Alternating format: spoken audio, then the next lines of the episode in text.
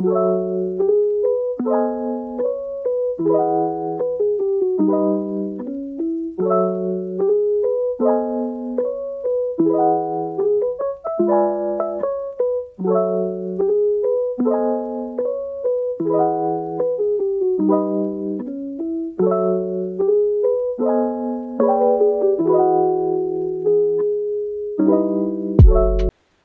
pagi, siang, sore, dan malam buat teman-teman semua. Selamat datang di podcast Teras Alumni Politik, Himpunan Mahasiswa Ilmu Politik, Kabinet Arnawama 2021-2022. Sebelumnya aku mau kenalin diri dulu nih. Kenalin nama aku Namira dari jurusan Ilmu Politik angkatan 2021. Dan di sini aku mau bincang-bincang seputar peran jurnalisme dalam mewujudkan demokrasi. Nah, dari topiknya aja tuh udah kayak kelihatan berat dan musikin gitu ya, teman-teman. Tapi tenang aja, di sini tentunya aku nggak sendirian. Jadi ada narasumber yang keren banget yang bakal nemenin aku di sini. Dan di sini ada Mas Amriono Prakoso atau Mas Rio yang bakalan nemenin aku selama beberapa waktu ke depan bahas-bahas soal apa sih jurnalisme dan apa sih hubungannya sama demokrasi ini. Jadi sebelum itu uh, kita mau kenalan dulu nih sama narasumbernya yang ada di sini. Ada Mas Amriono Prakoso atau biasa dipanggil Mas Rio. Jadi teman-teman, Mas Rio ini pernah bekerja sebagai jurnalis di Tribun News dari tahun 2015 sampai 2019. Dan sekarang beliau bekerja sebagai konsultan buletin Inspektorat Utama Kementerian Pariwisata dan Ekonomi Kreatif Republik Indonesia. Selain itu, beliau juga seorang penulis dan sudah merilis beberapa buku. Oke, di sini kita udah sama Mas Rio. Halo hai, Mas Rio. Hai. Oh, ya, halo. Apa sebutannya? Politik lovers atau politikers? Uh, Pols atau... aja Mas, Pols. Oh, Pols, oke. Okay. Kalau sobat politik gitu kan gimana gimana? Uh, gimana kabar Mas Rio? Alhamdulillah sehat. Uh, masih ya masih nulis, masih macam-macam lah, masih ada kegiatan-kegiatan yang harus diselesaikan dalam waktu dekat gitu. Oke. Okay. Hmm, Gimana kabar Namira? Alhamdulillah baik Mas. Cuma lagi banyak tugas gitu sih Mas. Lagi, Namira gimana kabarnya nih? Iya baik Mas. lagi banyak tugas-tugas gitu sih tapi. Iya ya. Nah. Mau uas ya, sekarang, ya, apalagi mau uas ya. Iya bener lagi mau uas. iya. Sekarang Mas Rio posisi di mana Mas? Saya posisi lagi di Bekasi, lagi di rumah, terus juga harus bolak-balik ke Depok ya untuk cari-cari bahan karena lagi nulis uh, proposal tesis juga gitu ya jadi bolak-balik sini perpustakaan segala macam. Iya, iya, lagi S2 berarti kan ya Mas? Lagi S2 betul, sekarang lagi S2 di ilmu politik juga uh, hmm. nerusin aja sih sekarang tapi sekarang nggak diunsut lagi.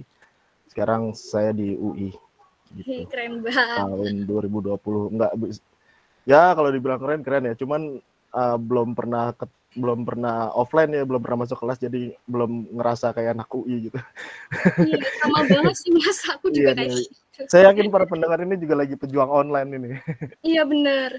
Nanti tiba-tiba uasnya offline aja atau sidang sidang proposalnya offline aja, syukur. Oke, sebelum mulai ke topik ya Mas, mungkin aku mau nanya-nanya dulu ya, soal boleh, personalnya Mas Rio. Mm -mm. Oke, jadi nih pertama aku mau nanya nih Mas, Mas Rio kan alumni ilmu politik unsut nih, iya, sama ya, kayak aku gitu ya, kuliahnya di ilmu politik unsut. Nah, kenapa sih Mas Rio itu milih ilmu politik unsut? Dan apakah ada faktor-faktor tertentu yang bikin Mas Rio itu akhirnya menetapkan pilihan di ilmu politik unsut ini gitu? Ya, uh, dulu itu sebenarnya politik unsut ini jadi yang uh, kedua ya pilihan kedua ya. Kan dulu kan saya SPMB nasional SPMB nasional ketahuan banget tuanya ya. Saya di angkatan 2007 ya waktu itu pilihannya dua yang pertama itu psikologi UI karena memang nggak dapet akhirnya saya di ilmu politik unsur. Kenapa politik? Uh, ini juga nggak lepas dari apa namanya dulu saya di SMA di SMA itu sudah cukup mengenal ya soal politik segala macam uh, sudah cukup terbuka lah soal politik apalagi kalau apa dulu tuh mbah mbah saya tuh sangat politis sekali gitu ya. Jadi ya udah ngikut aja gitu apa namanya uh, mungkin ada darah darah itu kali ya. Saya nggak tahu juga sih ngomongnya gimana. Cuman uh, ya uh, dibilang terjerumus sih nggak juga gitu ya. atau kira-kira pilihan kedua gitu karena nggak dapet di UI gitu. Ya kayaknya nggak juga. Tapi uh, ya sudah sudah cukup mengenal ya sudah cukup terbuka dengan politik di, di selama masa di SMA gitu sih. Iya, yeah. sebenarnya sama sih mas. Aku juga pilihan kedua gitu dan kalau dibilang semuanya ya pasti pilihan kedua ini. Kalau dibilang terjerumus juga kayaknya enggak tapi ya ya udah mungkin emang jalannya kayak gitu kali ya mas. Iya iya iya betul. Ya oke. Okay. nah uh, berarti ini ya berarti sebelumnya kayak belum ada sebelum sebelum masuk politik itu belum emang belum ada faktor-faktor yang ah aku harus banget di politik gitu nggak ada ya mas nggak ada nggak ada nggak ada nggak ada cuman tahu bagaimana bagaimana kemudian apa namanya politik itu apa segala macam ya kenalnya sudah semenjak SMA ya Hmm. Terus tapi ilmunya seperti apa segala macam yang nggak nggak belum tahu sama sekali. Baru di kuliah baru tahu gitu. Iya. Dan berarti juga kayak cita-cita awalnya juga bukan Oh, enggak, bukan. Saya cita-cita awalnya jadi pilot tapi masuk IPS. nggak dapet akhirnya. iya sih pilot nggak bisa masuk, nggak bisa dari IPS ya. Iya. Oke. Oke Mas Rio, uh, udah ngomongin masa lalu nih Mas, udah jadi flashback hmm. flashback gitu ya. Terus uh, selama di politik ini strugglingnya tuh apa aja Mas? Kayak oh, iya. susah gitu selama menjalani perkuliahan? Uh, Sebenarnya saya bu saya bukanlah contoh yang baik ya buat teman-teman Pols ya, apalagi yang masih kuliah. Uh, saya masuk 2007, keluar 2014, yang artinya saya salah satu the last man standing ya di di ilmu politik angkatan saya ya. Uh, sebenarnya jangan jangan ditiru ya karena saya juga kalau sekarang bilangnya uh, sedikit menyesal iya. Uh, apa namanya karena setelah lulus itu saya harus uh, mengejar ketertinggalan dari yang lain teman-teman lain yang sudah sudah ya maksudnya ketika sudah masuk dunia kerja mereka sudah punya posisi atau kemudian mereka ada ada juga teman-teman di satu angkatan yang sudah apa namanya lulus S2 segala macam gitu. Sementara saya baru lulus. It means uh, saya harus ngejar itu, harus kerja keras dua kali lipat, harus harus apa namanya ya nggak tidur, uh, bukan nggak tidur sih, maksudnya uh, konotasinya nggak tidur selama uh, untuk mengejar itu gitu. Jadi usahanya harus le jadi lebih banyak gitu sih. Nah kalau misalnya lulusnya cepet kan, misalnya empat tahun atau lima tahun gitu. Jadi nggak di dunia kerjanya uh, atau minimalnya kalau misalnya nanti ngumpul-ngumpul nggak malu lah gitu aja kan biasanya ngumpul-ngumpul setahun setahun setelah gitu kan atau dua tahun setelah gitu eh yeah, lu di iya. mana yeah. lu di mana gitu gitu mm. terus enggak saya masih kuliah masih aja kuliah gitu gitu sih jadi cukup ya jangan ditiru lah uh, sebagai the last man standing ini ya kalau bisa kalian tiga setengah ya empat tahun lima tahun lah maksimal lah jangan jangan kelamaan gitu mm itu struggling sih lumayan sih karena uh, apa namanya ya kalau apa uh, selama ini kan eh, selama kuliah kan juga saya kan banyak ikut organisasi ya.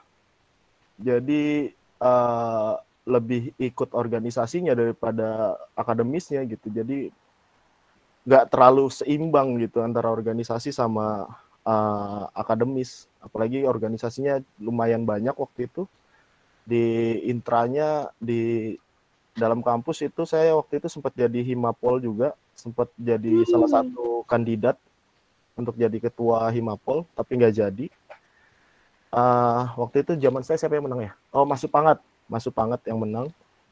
Terus uh, ketika nggak jadi nggak dapat di himapol akhirnya saya ditarik ke bem uh, BEM Visip uh, zamannya Mas Simon. Terus saya juga bantu-bantu di remove gitu ya. Terus kalau di ekstranya ada ya saya ikut organisasi ekstra. Boleh disebutin nggak atau nggak nggak usah ya? ya hijau hitam lah pokoknya lah kira-kira gitu. Iya, iya, iya. ngerti lah, ngerti lah pasti. Iya di itu di di Joitem juga jadi sempat jadi ketua juga terus juga di di mana namanya di visipnya untuk visipnya terus juga sempat jadi uh, salah satu ketua bidang untuk di wilayah di kabupaten. Jadi ya lumayan banyak gitu. Jadi ya itu sih karena apa namanya ya jangan diikutin boleh organisasi banyak silahkan gitu. Cuman uh, apa namanya ya uh, jangan terlalu terlena dengan organisasi lah ya, akademiknya juga harus diutamain juga gitu kan bagaimanapun kalian kuliah di uh, kalian ke sana kalian masuk unsut juga kan gara-gara uh, mau kuliah kan bukan bukan apa namanya bukan organisasi organisasi itu bonus lah gitu sih kalau menurut saya yeah. Oke mas, udah ngomongin zaman-zaman kuliahan, mungkin bakalan balik ke topik awal ya soal jurnalis yeah, yeah. sama demokrasi. Jadi nih aku mau uh, tanya dulu pertama. Jadi sebenarnya jurnalisme itu apa sih mas sebenarnya? Hmm. Dan kenapa sih Mas Rio tuh milih terjun di dunia jurnalistik, apalagi dalam kurun waktu yang lama kan dari 2015 sampai 2019, hmm. yang padahal nih prospek jurusan ilmu politik ini kan banyak lah. Kenapa sih Mas Rio tuh milih ke terjun ke dunia jurnalistik ini gitu mas ya nah ini baru baru terjerumus. Kalau saya bicara kalau bilangnya uh, kenapa jurnalis ini baru kejerumus. Karena waktu itu yang buka beberapa itu yang buka justru lagi media ya kencang-kencang lagi zaman saya waktu itu bukanya lagi media. Kenapa? Karena mungkin uh, apa namanya menurut saya pengamatan sejauh ini karena 2014 itu kan di pemilu 2019 itu ya media jadi sorotan banget banget gitu jadi akhirnya banyak banyak kemudian banyak uh, bermunculan media-media baru dan itu banyak banget uh, apa namanya uh, lowongan kerjanya dan alhamdulillah sih uh, masuknya di Tribun ya salah satu media yang cukup besar. Uh, apalagi di bawah naungan Kompas Media Group gitu kan dan tersebar di seluruh Indonesia nih. Ya mu ya alhamdulillahnya sih masuk situ itu. Tapi apakah kemudian uh, apa namanya kenapa jurnalis uh, alhamdulillahnya juga waktu itu saya uh, suka nulis ya. Di di di selama kuliah itu juga suka nulis jadi ya gak akan terlalu ribet-ribet amat gitu. Terus di kalau apa itu jurnalisme segala uh, tentang itu sih saya bisa cuma bisa bilang gini sederhananya adalah jurnalisme itu satu uh, satu proses untuk memberikan informasi kepada masyarakat ya. Uh, dari pemerintah uh, kepada masyarakat sebagai sebagai apa ya yang berposisi di tengah gitu antara masyarakat dengan pemerintah. Kadang-kadang kan pemerintahnya juga nggak tahu gimana cara menyampaikan langsung kepada masyarakat gitu atau masyarakatnya juga belum tidak terlalu paham dengan bagaimana mencari informasi tentang suatu kondisi atau tentang satu isu atau tentang apa apa namanya uh, satu kebijakan tertentu nah makanya media ada untuk menahi itu semua sih gitu. Nah jurnalisme ada di di di, di tengah itu tengah itu. Oke. Berarti awalnya sebenarnya nggak mau masuk jurnalistik juga gitu ya mas sebenarnya? Nggak terlalu sih. Nggak terlalu. Mau okay, yang okay. mau yang kerjanya simpel tapi duitnya banyak gitu kira-kira gitulah Tapi kayaknya nggak ada sih. Tapi pengalaman organisasinya Mas nih banyak banget gitu loh. Kalau dilihat-lihat, nggak pengen legislatif gitu Mas? Apa gimana waktu itu? Uh, dulu nggak ada pikiran, ya ada sih sedikit, cuman kayaknya nggak terlalu gimana-gimana banget ya. Soalnya kan uh, saya tidak mau kemudian mengatasnamakan saya sebagai pengurus salah organisasi gitu, meskipun bisa sebenarnya. Oh, iya, iya. Cuman yeah, saya mau kira-kira coba deh tanpa organisasi tanpa embel-embel organisasi bisa nggak gitu. Nah, tapi nanti kalau nggak bisa ya ya apa namanya ya kemudian baru uh, memanfaatkan jaringan yang ada di, di organisasi sebelumnya gitu sih. Iya. Yeah, nah tadi kan ini ya Mas, uh, Mas Rio suka nulis gitu kan ya. Iya iya iya. Kalau mau jadi jurnalis itu kira-kira skillnya tuh apakah cuman harus bisa nulis doang atau ada skill-skill yang lain gini Mas? Nah ini masalahnya. Kadang-kadang uh, banyak teman-teman gitu ya, banyak teman-teman yang yang justru awalnya juga nggak bisa nulis gitu. Nah, hmm. tapi kan di media di beberapa media yang saya tahu itu ada pelatihannya bagaimana cara menulis apa namanya artikel berita itu kan akan berbeda jauh dengan bagaimana menulis esai misalnya atau bagaimana menulis uh, skripsi atau makalah gitu ini kan beda banget baga, uh, menulis akademis dengan menulis berita ini kan beda bagaimana apa uh, akademis ini kan harus pakai teori-teori itu segala macamnya gitu yeah, yeah. tapi kalau media kan nggak perlu hanya hmm. perlu uh, si, fakta bicara soal ini, uh, orang ini bicara soal ini, orang ini bicara soal ini, kemudian uh, pakai rumus uh, apa namanya uh, dua dua pernyataan yang saling kontradiktif gitu ya dijadiin satu kemudian dihadirkan ke masyarakat. Ba bagaimana hasilnya ya itu kemudian diserahkan kepada masyarakat untuk memberikan penilaian mana yang baik mana yang benar benar mana yang salah gitu sih dan mana yang bisa diambil sebagai sebuah kesimpulan mana yang kayaknya perlu di pendalaman deh coba cari-cari berita lain deh siapa tahu ada dapat siapa tahu dapat apa namanya dapat jawaban dari situ gitu sih iya iya, iya. nah uh, apa ya aku setahu aku nih ya mas aku pernah yeah, baca yeah. soal undang-undang sama kode etik jurnalisme gitu Betul. aku pernah baca iya itu tuh ada konsekuensinya kah kalau misal kita melanggar gitu ada dong jurnalis gitu ada ada dong ada ada uh, bukan perorangan ya kenanya ya justru oh. lembaganya ya karena hmm. itu kan nanti hmm. masuk ke dewan pers jadi sanksinya dari Dewan Pers itu bisa macam-macam. Ada sanksi teguran, sanksi apa, sanksi apa, sanksi tertulis segala macam gitu. Itu nanti di Dewan Pers. Jadi nggak bisa kalau masyarakat uh, tidak suka sama berita ini atau atau kemudian narasumbernya merasa bahwa saya nggak bicara soal ini segala macam itu nanti laporannya ke Dewan Pers. Jadi nggak nggak nggak langsung ini atas nama berita ya. Kalau atas nama berita hmm. ini nggak bisa langsung ke mana namanya nggak bisa langsung ke polisi atau pengadilan gitu sih itu harus lewat dewan pers dulu nanti kemudian dewan pers melihat apakah uh, berita itu uh, apa namanya mem mempedomani kode kode etik yang ada ataukah melalui proses melalui proses editing segala macam uh, klarifikasi dan segala macamnya itu nanti ada di dewan pers gitu sih tapi nggak pribadi ya misalnya saya re, uh, reporternya gitu kenanya ke saya doang gitu oh, enggak gitu. lembaga makanya hmm. makanya lebih makanya lebih menjaga lah untuk untuk kualitas berita segala macam sih itu lebih menjaga lah. Hmm, iya. iya. Nah, uh, kan aku sering baca buku, eh baca buku, baca majalah, terus habis itu lihat-lihat TV gitu kan ada rubrik-rubrik sendiri ya mas, ada rubrik yang kayak semisal uh, olahraga, terus ada yang tentang isu-isu pemerintahan. Hmm. Nah, berarti jurnalisme itu berarti ada spesialisasi sendiri kah gitu? Misal ada yang jurnalis olahraga, jurnalis isu-isu pemerintahan kayak gitu. Iya, iya. Oh. Uh, ya itu kalau di kita uh, kalau di media itu namanya des. Ada des hmm. politik, ada des olahraga, des ekonomi, hmm. ada lagi uh, des pemilu. Kalau saya dulu di awal-awal tahun itu uh, di awal di awal-awal saya masuk itu masih uh, di des kriminal ya di hmm. di di apa namanya ya ke Polres Polres gitu gitulah uh, kasus-kasus kriminal ya macam-macam kasusnya gitu ada yang apa namanya pak ya kecelakaan atau kemudian ada perampokan pembunuhan gitu-gitu sih. Itu awal-awal di des kriminal. Terus uh, masuk ke des politik uh, mulai masuk ke DPR Terus uh, di 2016, 2017, 2018 saya masuk di Des uh, Istana di Wakil Presiden. Uh, se 2018-2019 itu saya masuk di Des uh, Pemilu untuk sekalian di uh, investigasi dan uh, in-depth news gitu sih. Hmm. Jadi ya banyak jadi apa namanya banyak macam ya desnya ya it, ya ya ada ada ada spesialisasinya masing-masing juga kalau saya disuruh, suruh nulis berita ekonomi juga pusing juga gitu angka-angkanya belum tentu paham gitu kan iya, iya.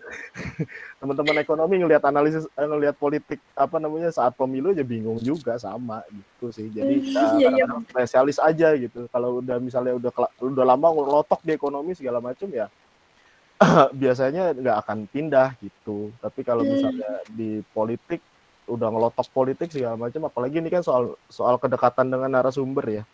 Salah satu privilege uh, privilege dari apa namanya mende, uh, turun di salah satu des gitu ya dengan dalam jangka waktu yang cukup panjang ini kan privilege-nya adalah mengenal cukup mengenal narasumber gitu dan narasumber juga cukup percaya, apa namanya memberi kepercayaan kita, kepada jurnalisnya untuk untuk ditulis segala macam untuk apa namanya bicara soal satu isu segala macamnya. Jadi uh, kedekatan-kedekatan itulah. Apalagi kalau misalnya nanti narasumbernya kena masalah gitu sesuatu yang kita juga harus ngejar dia gitu.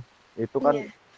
akan jadi keuntungan tersendiri gitu ya daripada nanti yang bermasalah misalnya uh, lembaga di ekonominya terus anak politik suruh masuk kan bingung gimana caranya siapa orangnya temuin segala macam gitu sih. Iya. Nah mm, berarti kan Mas Rio ini lebih concern ke politik terus kriminal gitu ya Mas? Ada nggak sih cerita menarik selama Mas Rio ini terjun langsung nyari-nyari berita gitu Mas? Kalau ya bukan biasa ya kalau politik kalau politik apalagi pemilu kemarin hmm. gitu ya itu biasalah uh, ya cerita-cerita underground gitu kan.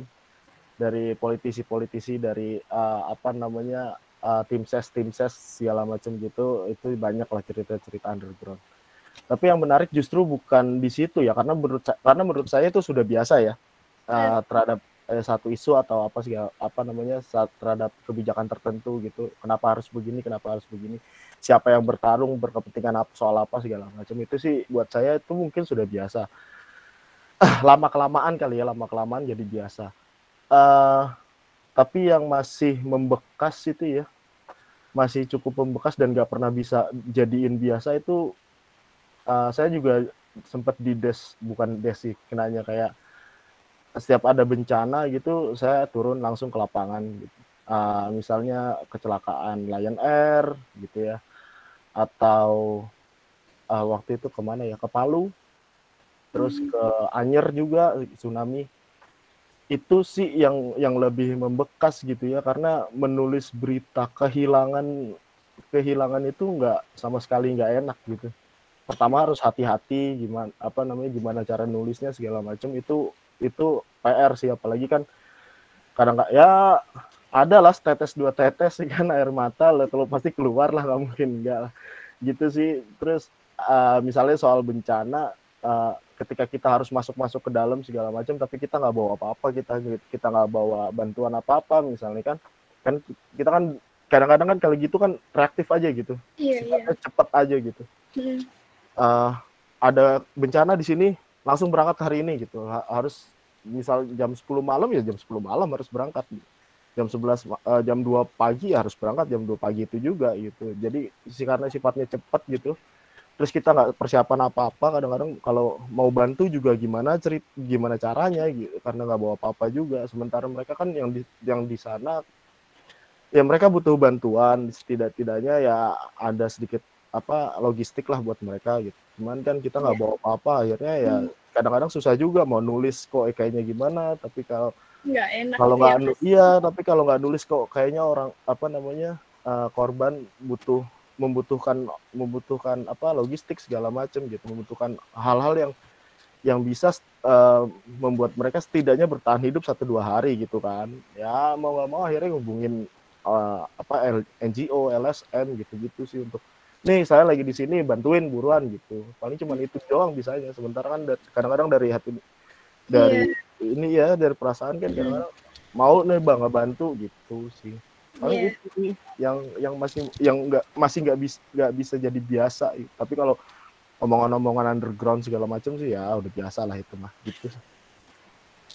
Emang udah tugasnya ya mas kayak gitu. Iya iya mencari berita cuman sampai dalam-dalam ketika di dalam pertolongannya belum ada nih gimana nih gitu. Hmm, perang batin gitu ya mas ini iya. Iya, ditulis kok kayaknya nggak enak nulisnya gimana caranya ya gitu sih. Iya. Sementara ini butuh bantuan kok nulis doang ya nggak nggak ngasih bantu apa apa kayaknya gimana gitu sih. Paling itu. Nah uh, mungkin aku mau bahas ke topik yang lebih berat lagi ya mas habis ini ya oke okay. nah sekarang aku mau nanya soal ini demokrasi nih hmm, jadi hmm. menurut mas ada nggak sih uh, peran jurnalisme sendiri buat mewujudkan demokrasi ada nggak berat ya.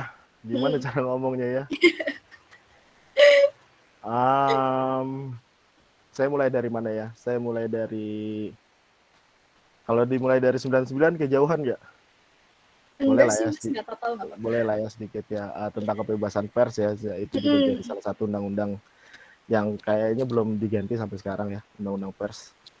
Nah, tahun 99 tentang kebebasan pers bahwa kemudian uh, pers ini menjadi salah satu pilar demokrasi, saya harus bilang bahwa punya peranan, iya sangat sangat punya peranan untuk demokrasi gitu. Tapi apakah uh, kemudian itu berjalan dengan baik. Hmm, saya harus bilang iya dan tidak sih. Gimana ngomongnya ya? Iya karena uh, hari ini setidak-tidaknya pers juga bebas untuk mengakses informasi ya. Mm. uh, untuk kemudian diberitakan untuk kemudian diberitahu kepada masyarakat gitu. Tidak karena bagaimanapun media ini kan nggak nggak bisa bicara soal idealis aja gitu media ini kan bisnis Iya. Sekarang masuk lagi, media itu kan politis gitu. Iya. Bagaimana pemimpin-pemimpin media ini kan jadi orang-orang politik juga gitu. Mm-hmm. Uh, mereka yang punya partai politik atau mereka yang apa namanya berkecimpung di dunia uh, politik gitu. Jadi kemudian media ini jadi alat untuk mempolitisir sesuatu gitu. Apakah ini bagian dari demokrasi? Saya harus jawab iya dan enggak gitu karena bagaimanapun kalau dilihat dari idealismenya adalah kalau dilihat dari prinsipnya, prinsip jurnalistiknya uh, media itu kan netral dan independen ya meskipun hmm. saya nggak yakin sih bisa netral. Bisa independen iya, cuman kalau bisa netral kok kayaknya gimana gitu ya. Hmm. uh, apa jadi ya saya berpikir bahwa jadi alat jadi al jadi alat politik justru ya. Justru media ini jadi alat politik. Bagaimana kemudian di tahun 2019 misalnya kita tarik 2019 lah biar nggak biar nggak terlalu jauh. Di saat pemilu gitu ya. Ada satu pasangan calon yang nggak percaya sama media media tertentu terus ada lagi satu pasangan calon yang ya nggak apa-apa medianya bagus kok segala macam pemberitanya juga bagus gitu kan. Uh, jadi kepikir uh, ke, terpikirnya di saya saat itu adalah bagaimana uh, media bisa meyakini bahwa pemberitaan yang di yang disampaikan gitu ya itu memiliki kualitas. Tapi kan kualitas berita ini kan masih masih dalam uh, tidak ada tidak ada ininya ya tidak ada apa namanya tidak ada uh, parameternya gitu. Mana yang berkualitas mana yang enggak kan nggak ada parameter yeah. kecuali parameternya cuma hoax aja hoax atau enggak gitu. Yeah parameternya cuma itu itu doang gitu kan. Hmm. sementara yang lainnya uh, masih masih ambigu gitu mana yang mana yang berkualitas mana yang enggak.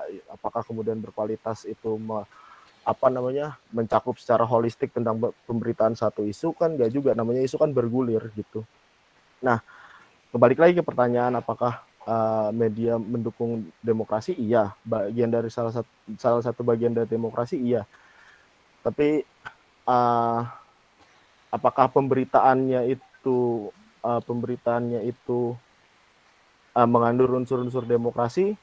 Harusnya iya.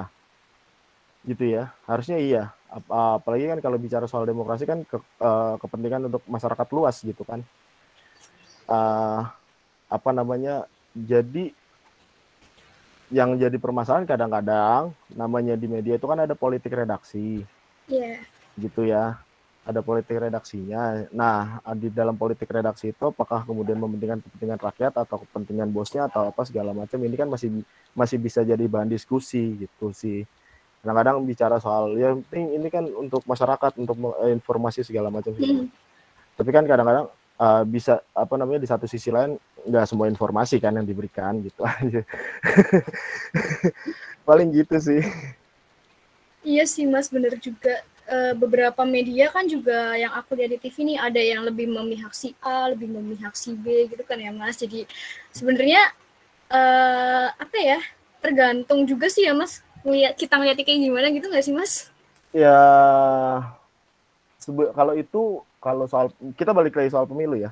Hmm. Kita balik lagi soal pemilu. Untuk mendukung si A, mendukung si B, bahwa itu sebenarnya ada kalau itu ada parameternya dari Dewan Pers hmm. itu untuk berimbang berimbang ini artinya kalau di uh, kalau secara radikal kita kita apa namanya kita persamakan persepsinya dan berimbang ya 50-50 pemberitaan soal si A 50 ya pemberitaan so, eh, soal paslon A ya 50 paslon B ya 50 harusnya kan gitu kan Iya yeah. Untuk untuk kategori berimbang gitu tapi kan kadang-kadang oke okay, 50 uh, 50 misalnya untuk pasangan calon A, tapi dia adanya di prime time. Sementara pasangan calon B 50 sih, tapi kan malam-malam gitu kan, tapi kan dini hari jadi nggak kelihatan sama orang. Iya, iya, gitu. Sebenarnya sama-sama 50 cuman ya balik lagi ini Pak uh, balik lagi kita uh, apa namanya politik redaksinya seperti apa gitu. Uh, karena ra, ra, apa namanya rapat redaksi itu kan bisa menjadi sebuah uh, kebijakan ya untuk berita ini keluar atau berita ini nggak keluar gitu kan hmm. untuk tapi seharusnya sih untungnya untungnya di tempat saya waktu itu ya apa pun udah sikat aja gitu mau beresin si A mau benerin si B mau nggak dukung A mau kelihatannya nggak dukung B misalnya segala macam itu untungnya untungnya saya sangat beruntung di media yang uh, apa namanya udah hajar aja udah mau dibilang cebong kayak mau dibilang kampret kayak ketika sudah ada ketika sudah ada omongan-omongan itu kita berarti kadang-kadang dibilangnya bang kadang-kadang dibilangnya kampret. Oh berarti kita udah yeah, yeah. udah aman gitu. Udah nggak salah udah berarti benar gitu. Nah nah lagi mas. Kan sekarang nih uh, apa ya demokrasi ini kayak lagi nurun gitu loh mas apalagi anak-anak muda zaman sekarang kan pada kurang minat gitu sama demokrasi. Gimana sih cara biar meningkatkan kesadaran itu, buat, terutama buat anak-anak muda nih? Ya, um, soal demokrasi ya meningkatkan kesadaran anak muda tentang demokrasi sebenarnya sudah sangat demokrat. Buat saya, buat saya, buat saya nih ya, mm -hmm. ini kayaknya sudah sudah cukup demokratis ya karena kalau kita, kalau nanti kalau kalian teman-teman di S2 ini nanti paham tentang demokrasi dan demokratisasi ya. Uh, itu saya semester 2 itu. Kuliah itu semester 2. uh, ah, tapi uh, demokra apakah demokrasi berjalan hari ini? Iya. Apakah kemudian uh, teman-teman mengerti tentang demokrasi? Saya harus uh, bagaimana uh, apakah teman-teman paham dengan demokrasi? Saya harus bilang iya dan tidak ya ketik tapi ketika mereka sudah sudah ber, berani berbicara di ruang publik atas satu isu tertentu sih harusnya mereka sudah paham dengan demokrasi. Artinya mereka juga bebas kok untuk ngomongin ngomongin apa pun gitu kan. Permasalahannya adalah bukan di anak mudanya. Hmm. gitu. Anak mudanya sih paham-paham aja. Menurut saya menurut saya anak mudanya sih paham-paham aja soal demokrasi gitu. Tapi uh, ketika mereka takut beropini atas atas atas sesuatu gitu ya atas atau nanti ah nanti dijerat ini lagi nanti begini lagi nanti begini hmm. lagi nah, hmm. itu sebenarnya yang jadi tekanan nah yeah, yeah. Uh, para stakeholder ini bisa nggak untuk kemudian memberikan keyakinan itu memberikan kepercayaan itu bahwa ketika berbicara ya ya sudah bicara saja gitu loh. Tidak usah pakai lapor-lapor segala macam gitu. Itu juga menjadi salah satu kritik saya ya uh, yeah, yeah. salah satu kritik bahwa kemudian ketik saya juga apa namanya nggak uh, bisa sembarangan juga buat bicara gitu. Mm. jadi kan it, ya, orang politik kok nggak berani ngomongin politik gimana sih ceritanya kan gitu. Jadi aneh gitu. Kalau orang politik ngomong politik ya ada ilmunya ya ngomong-ngomong aja gitu. Kan harusnya gitu kan. Mm. harusnya jadi nggak masalah gitu Nah, hmm. jadi uh, yang jadi permasalahan justru ketika orang politik bicara soal politik tapi uh, ditekan karena politik itu yang jadi aneh gitu sih. Nah, gimana cerita gimana ceritanya stakeholder ini untuk bisa meyakinkan bahwa demokrasi hari ini tetap berjalan kok, nggak ada masalah kok mau ngomong apa aja bisa kok segala macam gitu. Kadang-kadang kan terbentur dengan kritik harus membangun. Hmm. Enggak, kritik ya kritik aja, kritik dengan solusi ya. Kemarin ya kalau kalau mau nyinyir ya Nah kemarin yeah. omongan mau ayo pilih saya tuh buat apa? Masa masa cuma suruh duduk di sana aja gitu kan? Masa nggak mau masa nggak mau cari solusinya sih gitu? Masa masih minta sama kita juga sih gitu? Kalau mau nyinyir ya kan kayak gitu kan? Hmm. gitu. Mungkin iya pada takut karena ada UU ITE juga nggak sih mas? Iya. Lumayan ya. Lumayan ya. Iya itu mungkin jadi penghambat juga ya bisa Oke, ini mungkin pertanyaan terakhir nih Mas, terakhir banget. Uh, ada nggak sih Mas, eh, Mas nih mau ngasih pesan nggak sih buat kita anak-anak Indonesia, terutama buat mahasiswa ilmu politik unsut nih yang sekarang lagi struggling strugglingnya kuliah gitu Ada nggak pesan dari Mas buat kita kita nih? Apa ya? Uh, anak politik ya? Ya. Ya, anak politik gini aja deh. Uh, saya kan kebetulan bikin novel ya. Iya. Uh, nulis novel juga gitu. Uh, nulis novel yang intinya soal politik gitu sih. Jadi uh, gini. Soal politik itu jangan jangan dipikir terlalu berat lah gitu aja. Jangan memikirkan politik itu kayaknya harus berpikir soal negara segala macam. Jadi uh, saya bisa kok bikin politik, uh, bikin novel gitu ya. Jadi bikin novel politik tapi tetap romantis gitu sih. Jadi jangan jangan jangan pikirkan bahwa politik itu keras, politik itu apa, politik itu apa, apa namanya yang yang sulit-sulit gitu, yang harus bahasanya harus tinggi-tinggi segala macam enggak juga kok. Nikmatin aja ilmu politiknya, uh, bisa kok politik dijadi uh, jadi romantis gitu.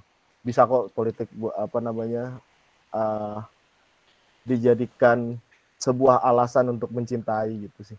Anja. so asik bener ini saya. Kayaknya menarik banget tuh mas bukunya novelnya politik. Ya, silakan kalau ada di perpusnas kok. Iya judulnya apa mas kalau boleh tahu mas? Uh, yang mana nih? Yang novelnya ya? Iya ya novel. Saya kebetulan ada tiga ya. Hmm. Nah, yang pertama itu tuh soal biografi Pak hmm. JK. JK 75 cerita tentang Kala. Itu kalau sekarang kayaknya udah nggak ada di Gramedia ya, jadi bisa. Tapi ada di e-booknya. Uh, yang kedua ada juga di Perpusnas ya. Uh, yang kedua itu ada aku novel politik aku kamu dan istana. Uh, ada e-booknya juga, ada di Perpusnas juga. Silakan kalau mau lihat-lihat aja sih silakan. Uh, yang ketiga itu saya nulis soal terbeda karena membeda. Itu ya ada unsur-unsur politiknya juga sedikit-sedikit uh, ada e-booknya juga, tapi kalau perpusnas kayaknya belum ada. Ya. Yeah. Gitu sih. Ya bisa lah dilihat-lihat. Silakan loh kalau mau. Ya mungkin teman-teman yang dengerin nanti bisa buat ini nih mencontoh kalau politik tuh sebenarnya nggak usah dibawa pusing gitu ya mas. Uh -uh. Nah. Iya iya benar. Jangan dibawa berat-berat gitu. Kasihan. Bener kasihan deh kak. Kalian kalau membawa politik tuh harus apa strategi harus apa, iya, analisis iya, iya. SWOT apa-apa gitu nggak usah hmm. biar, biar yang Jadi ini aja banget gitu ya mas iya yang santai aja ya memang kadang-kadang harus bicara soal itu iya hmm. cuman kan untuk motivasi uh, jangan apa namanya ketika orang sudah bisa menyederhanakan ketika seseorang bisa menyederhanakan kata-katanya sehingga dimengerti uh, di masyarakat gitu ya itu kan jauh lebih baik sih jadi yeah. cobalah menyederhanakan uh, sesuatu yang rumit gitu. Jadi enak aja gitu hidupnya. Tapi jangan dicontoh tujuh tahunnya ya.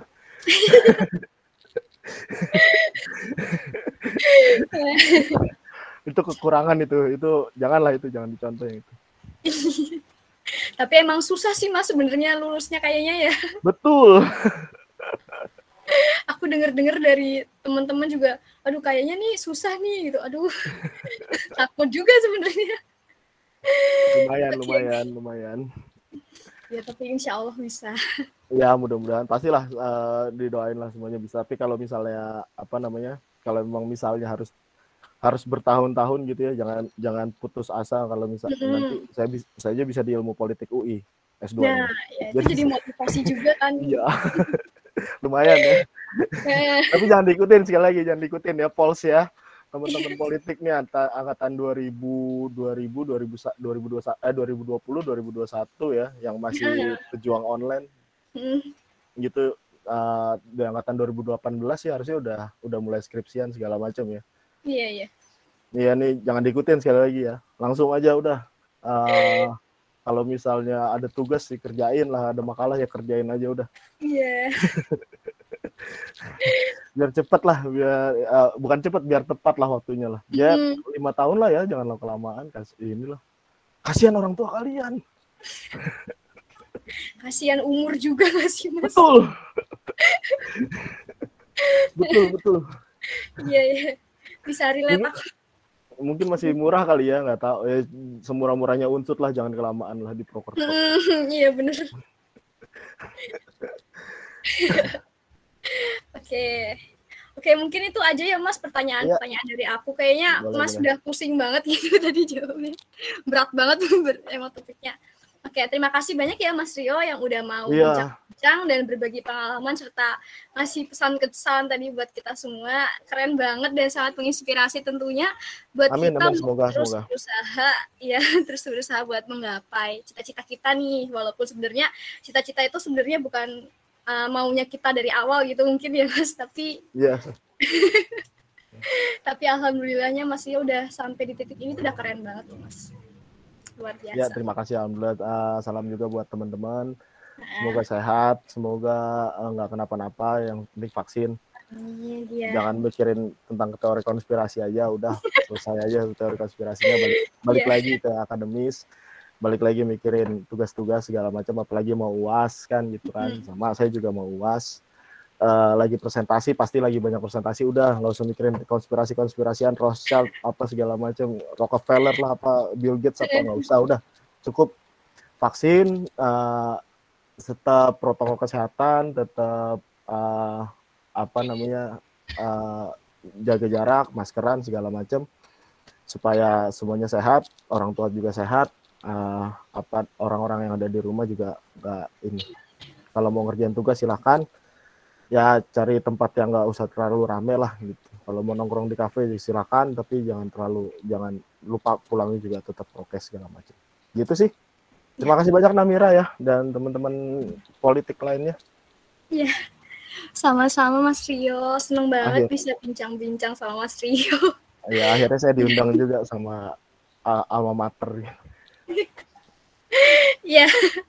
Dan akhirnya kita udah berada di penghujung podcast kali ini teman-teman. Terima kasih banyak ya buat Mas Rio yang udah berbagi pengalaman dan juga pengetahuan baru nih tentang jurnalisme dan juga peran jurnalisme dalam mewujudkan demokrasi.